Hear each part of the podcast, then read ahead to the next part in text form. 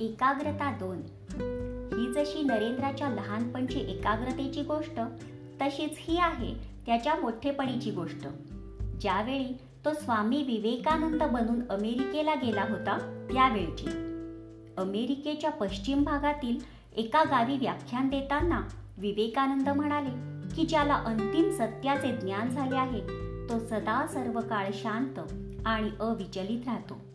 बाहेरच्या जगातील कोणतीही गोष्ट त्याला विचलित करू शकत नाही. त्या व्याख्यानाला आलेल्या काही गुराखी पोरांनी त्यांचे हे म्हणणे ऐकले होते. म्हणून स्वामीजी जेव्हा त्यांच्या गावी व्याख्यानाला आले तेव्हा या बाबतीत त्यांची परीक्षा घेण्याचे त्या पोरांनी ठरविले. व्याख्यानासाठी स्वामीजींना एका पालख्या टाकलेल्या टबावर त्यांनी उभे केले. व्याख्यान सुरू झाले. आणि थोड्याच वेळात स्वामीजी त्या विषयाशी पूर्णपणे एकरूप होऊन गेले. त्यावेळी या गुराखी पोरांनी मागून बंदुकीच्या गोळ्या झाडण्यास सुरुवात केली. स्वामीजींच्या कानाजवळून त्या गोळ्या सू सू करीत जात होत्या. पण स्वामीजींना त्याचे भानही नव्हते. ते पूर्णपणे एकाग्र होऊन भाषण करीत होते. जेव्हा व्याख्यान संपले आणि स्वामीजी खाली बसले तेव्हा खजील होऊन ती पोरे पुढे आली.